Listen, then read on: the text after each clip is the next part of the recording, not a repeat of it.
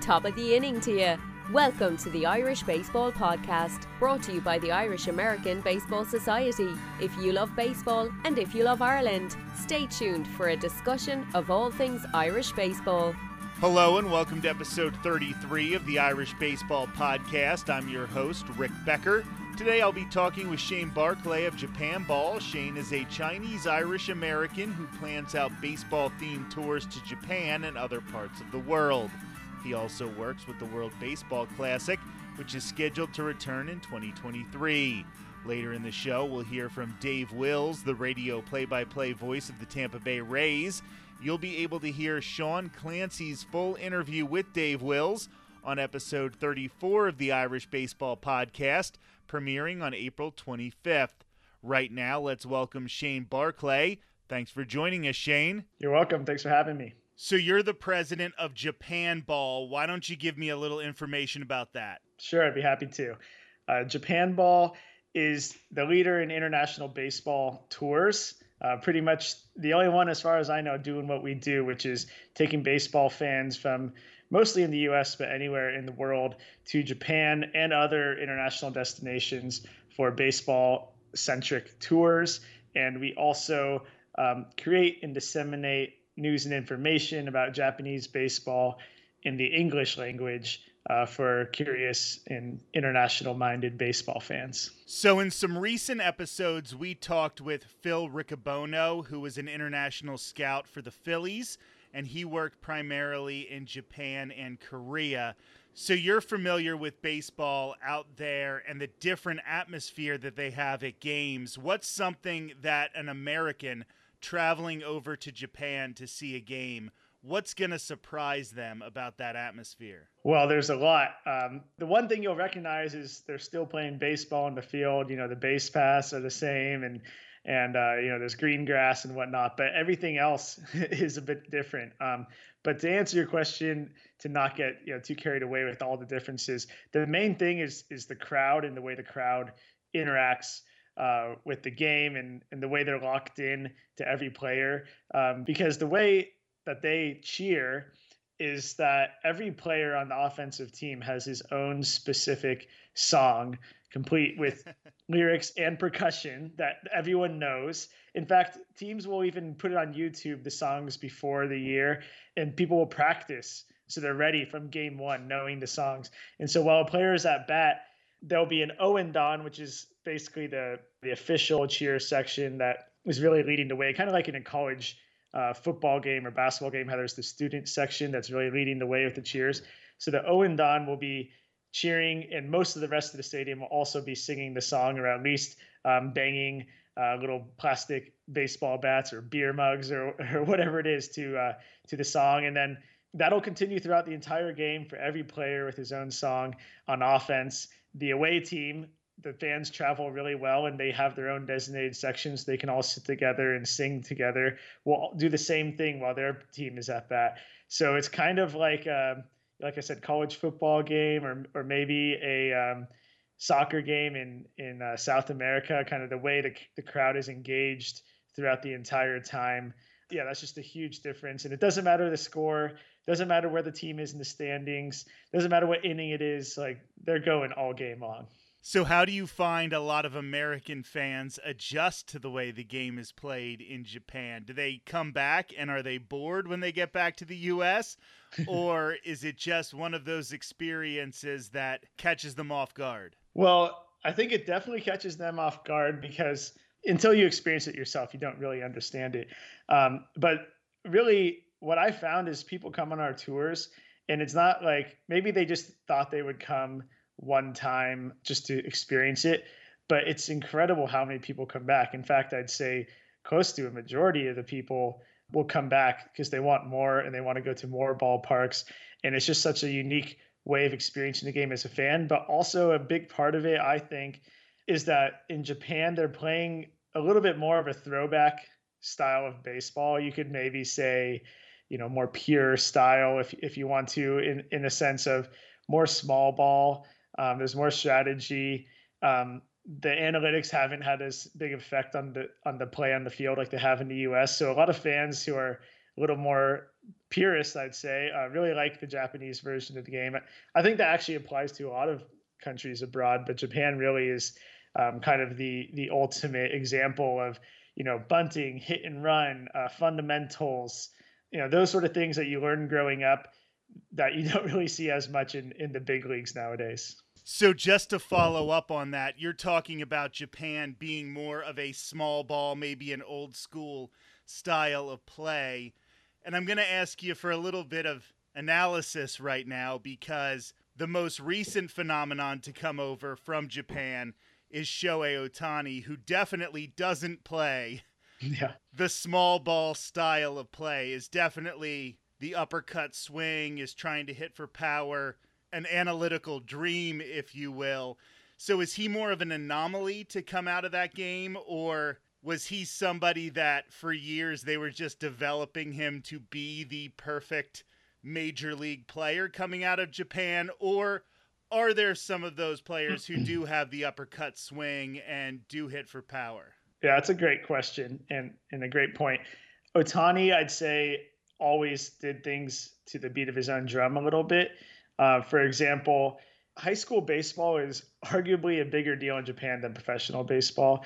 And to be recruited to play at an elite high school um, is a huge deal in Japan. And it's kind of unheard of that you would, if you're being recruited to go to the best high schools that compete for the national championship every year, um, that you would say no. You know, Tani did that and he wanted to stay in his hometown. It was more of a I don't know if rural is the right way to describe it, but definitely not big city. And he wanted to stay and do his own thing. Even if you look at his path to the major leagues, he took his own path in that he could have waited and made a lot of money, way more money. He could have signed a nine figure contract if he had just waited a little bit, but he wanted to go when he wanted to go.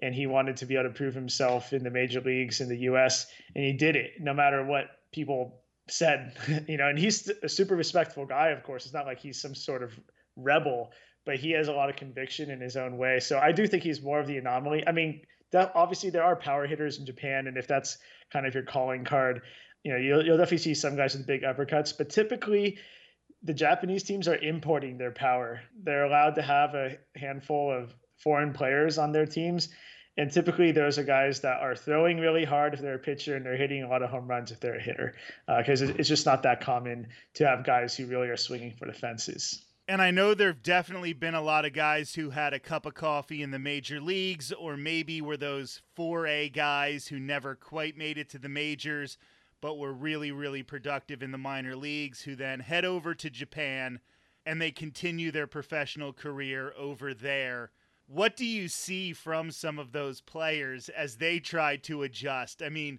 we've all seen Mr. Baseball, I'm sure, the movie from the 80s. Yeah. But how do some of these American players adjust to the Japanese game? You know, you don't really know in, until they get there. And uh, the Mr. Baseball type player who's a slugger at the end of his career, that still happens. Uh, but I think that you're seeing a little bit of a shift because a lot of those guys – are just looking for the payday. Like they pay well in in Japan for foreign players, and some of those guys are kind of coming over. And then like Kevin Youkilis is a guy who did it recently, um, and he came over and and just didn't really play that well, and you could tell he was just saying, "Oh, I'll get this guaranteed nice payday at the end of the my career," rather than you know fighting for a spot or going out unceremoniously in the U.S. Um, Adam Jones went over recently, and, and he's clearly physically not the player he was, but he really bought in and it's and became a leader in the clubhouse and the fans loved him and his teammates loved him and and so that was a little bit more of an exception to that kind of image of a guy who goes over once his skills are deteriorated. I think more now you're seeing the guys who are closer to their physical prime but aren't getting guaranteed major league deals and want to go over there and prove that they can you know have an opportunity and prove that they can perform if they have a consistent job and make good money while they're doing it and then maybe even come back um, and which you're seeing more often. So and i mean i know that doesn't quite answer your question about their adjustments. I mean really to a man you, you talk to these guys who have come over and we have like an interview series with japan ball uh, where we've interviewed a number of foreign players americans that went over to japan. Um, and it's all about your ability to embrace the new culture, um, to em- embrace the baseball culture, and just the the bigger picture life adjustments you have to make, and uh, being okay that things are different, being okay that the training regiments are different, um, being willing to learn a little bit of the language, try the food that you think is weird, you know, those sort of things always are the things that correspond to playing well on the field. The guys who just stay in the hotel, keep to themselves, kind of turn their nose up at at the different methods in Japan, they end up not having a good time and not playing well and the team will maybe let them go even before the season's over, or at least won't renew their contract. Um, they're guys who really embrace the new culture. A lot of them end up staying. Brandon Laird, who was in the U.S. as a pretty decent player, has is like a cult hero in Japan, and he just loves it over there, and he's just embraced it. And he probably could have come back to the U.S. because of how the numbers he's put up, but uh, he doesn't want to because you know he's loved there. They call him Sushi Boy because I guess because he just loves sushi and he's a big guy. Um, and uh, you know, it, I think it's just like in the U.S. If you're having a good time and and you enjoy going to the ballpark and you're comfortable, you're going to perform. Um, and some guys think that they can do that, or they think, oh, it's just baseball. I can do it anywhere. But it's not the case. You really have to be open minded to succeed in a different league in a different country. So, somebody calling Japan ball and trying to plan a trip to Japan to see baseball games for that particular purpose, what are some of the things you're going to recommend to them? If I don't know anything tangible about Japanese baseball, what are you going to suggest for me? What are some of the things that I have to see when I'm over there? So much, but uh, yeah, I'll narrow it down for you. Um, I mean, most people are going to Japan or going to Tokyo, and, and the beautiful thing about that is there's five NPB Nippon Professional Baseball teams uh, within, and really six, like within an hour train ride of Tokyo. So most people are going to go to Tokyo Dome, and I don't blame them for that, especially because the Japanese Baseball Hall of Fame is attached to Tokyo Dome, and the Tokyo Yomiuri Giants play there, and they're like comparing them to the Yankees of Japan isn't even doing it justice. Like they just are by far the most dominant team in the history. I say do that because it's kind of obligatory. However, my preferred stadium in Tokyo is Meiji Jingu Stadium, which is just down the street basically from the Tokyo Dome, a couple stops on the train, and it, you know they're kind of the the forgotten, uh, you know, they're like the Mets to the Yankees, I guess you'd say. But their stadium is built in the 20s, I believe. Um, it was built for college baseball because amateur baseball is a bigger, like I said, is arguably arguably a bigger deal still in Japan than professional. And, and back in the day, there was no professional baseball; it was all amateur. So it was this great stadium that was built um, as historic value. Babe Ruth and Lou Gehrig played there. It's one of the few active stadiums that um, Babe Ruth and Lou Gehrig have played in, and uh, it's just a unique experience. The fans are great. It's a it's a very uh, comfy stadium and they have this cool umbrella dance that they do whenever the team scores a run everyone busts out these colorful mini umbrellas and they're like bobbing them up and down and singing a song and it's just such a unique experience so you know that would be my recommendation for tokyo and then if you have to see a couple other stadiums like because and you're willing to leave um, tokyo um, there's Koshien Stadium, which is similar to Jingu in that it was built for amateur baseball, but it was built for high school baseball. It has an all dirt infield, another old stadium that Babe Ruth and Lou Gehrig played in. It's got ivy on the outside of the stadium. The c- crowd is rowdy, and the, the Tigers are kind of have the most rambunctious. They're the lovable losers. They're very. It's easy to compare them to the Cubs because the ivy and and the lovable losers and the rowdy crowd. But um, it's a it's a fair comparison so yeah, I'd say those, and then if I could just sprinkle one more in, it would be Hiroshima, the Carp. Going down there is great. It's in the southern part of Japan. It's great because first of all, you can go to the Peace Park and the Atomic Bomb Museum, which is just a very powerful experience. I compare it to if anyone's been to the 9/11 Museum in New York. It's a similar, um, just really well done, but just obviously very difficult to see as well but the whole grounds are beautiful and, and the museum is very powerful. And then the stadium is the newest one in Japan. And um, you go, you walk from the train station, it's probably a little less than a mile, but it's just a sea of red. The team is red. and everyone wears red, and there's food and drink on either side of this pedestrian pathway, and you're just walking in the sea of red to the stadium. And it's a beautiful ballpark, very modern. And there's a view of the bullet train from inside the stadium. You can see the bullet train going by, and and great views with mountains in the background. So, um, yeah, those are the four stadiums I'd say. Uh, I know there's a quick run through them, but um, yeah, anyone who's a curious baseball fan, uh, they got to check out those ballparks.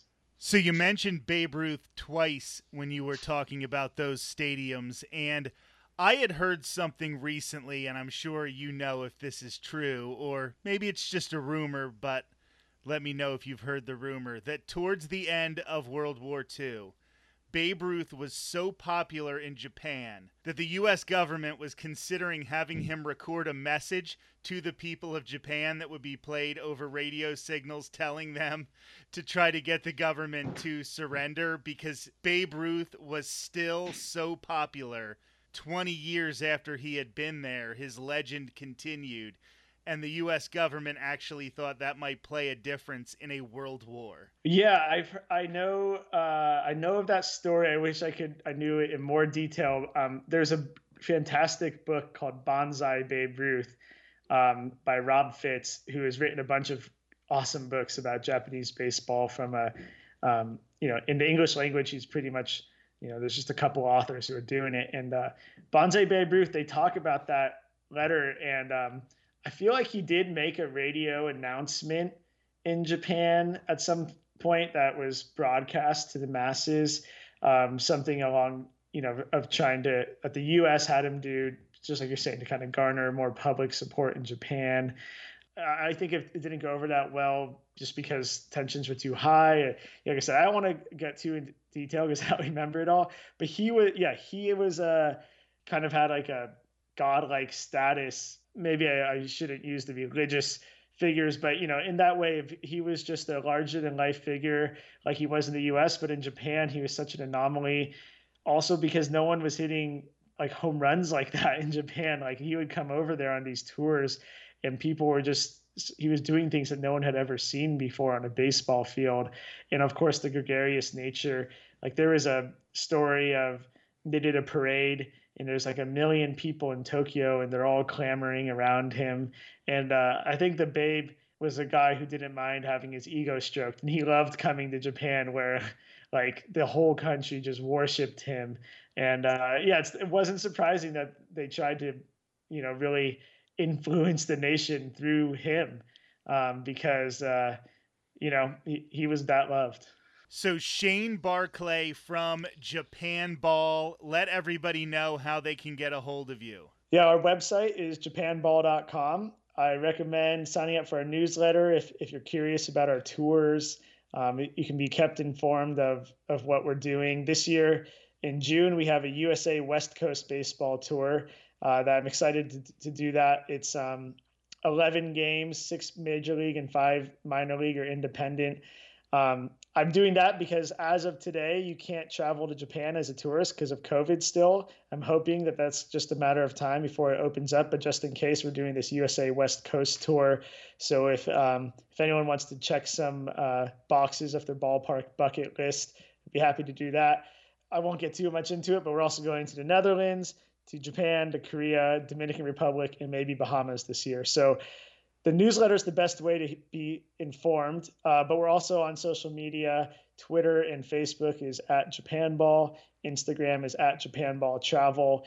Uh, through all those platforms, we are letting people know about what we're up to travel wise, but also just trying to entertain and inform and educate about Japanese baseball primarily, but just international baseball in general. We're big believers in the unifying aspects of baseball and and, and, that baseball is a global game. So uh, if that if those are ideas that resonate with you, I, I ask that you follow us because you're probably going to be a friend of ours. Thank you so much for joining us, Shane. You're welcome, Rick. Thanks for having me. It was fun. We'll be talking to Shane Barclay again this summer on the Irish Baseball Podcast when he'll discuss his Chinese Irish American background and his work with the World Baseball Classic.